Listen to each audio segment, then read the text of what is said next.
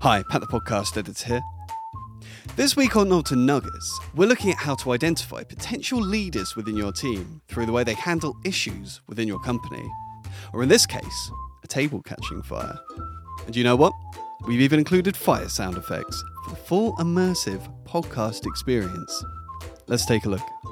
I think on the note of being proactive, there was a really interesting podcast I listened to, Steve Bartlett's podcast, The Diary CEO, mentioned it various times.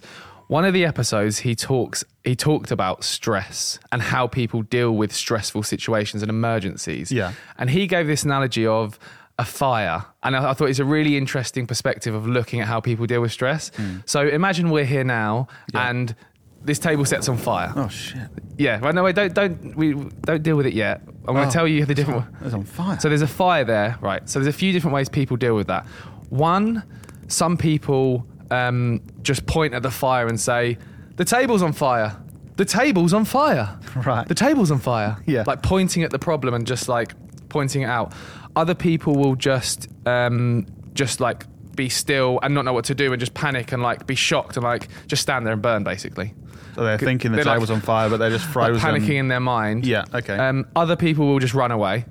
Like there's a fire there. Classic like flight response. Yeah, fight or flight. I'm surviving. See you later. Some people will say, will in their mind think, right, there's a fire there. How do we solve this problem?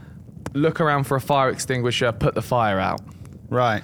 That's someone who's proactively dealing with a problem or a stressful situation rather than running away or point. Like the biggest Hmm. and most common one that people do is they point at the fire and say, there's a fire.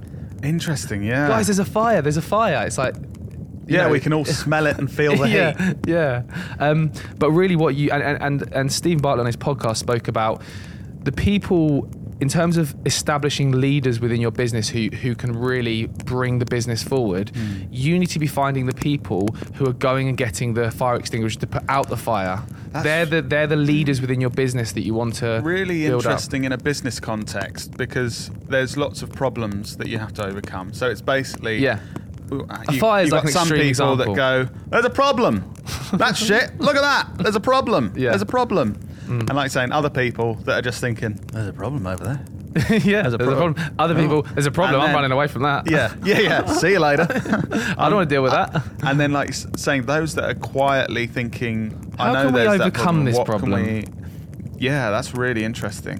That- And I, I guess it's not as black and white. We've probably all got levels of those responses. Yeah. So and- some of us might be partially, I'm going to Yeah. try and solve that, and partially frozen. Like, Like, like oh, I'm not have sure. definitely run away from problems before. Yeah. I've definitely pointed at a problem and said, "There's a problem." I've done all of them, but I guess if you understand that analogy, and next time there is a problem, try and be the person who's who proactively solves it rather than points at it or runs away or just stand, stands by it. So there you have it.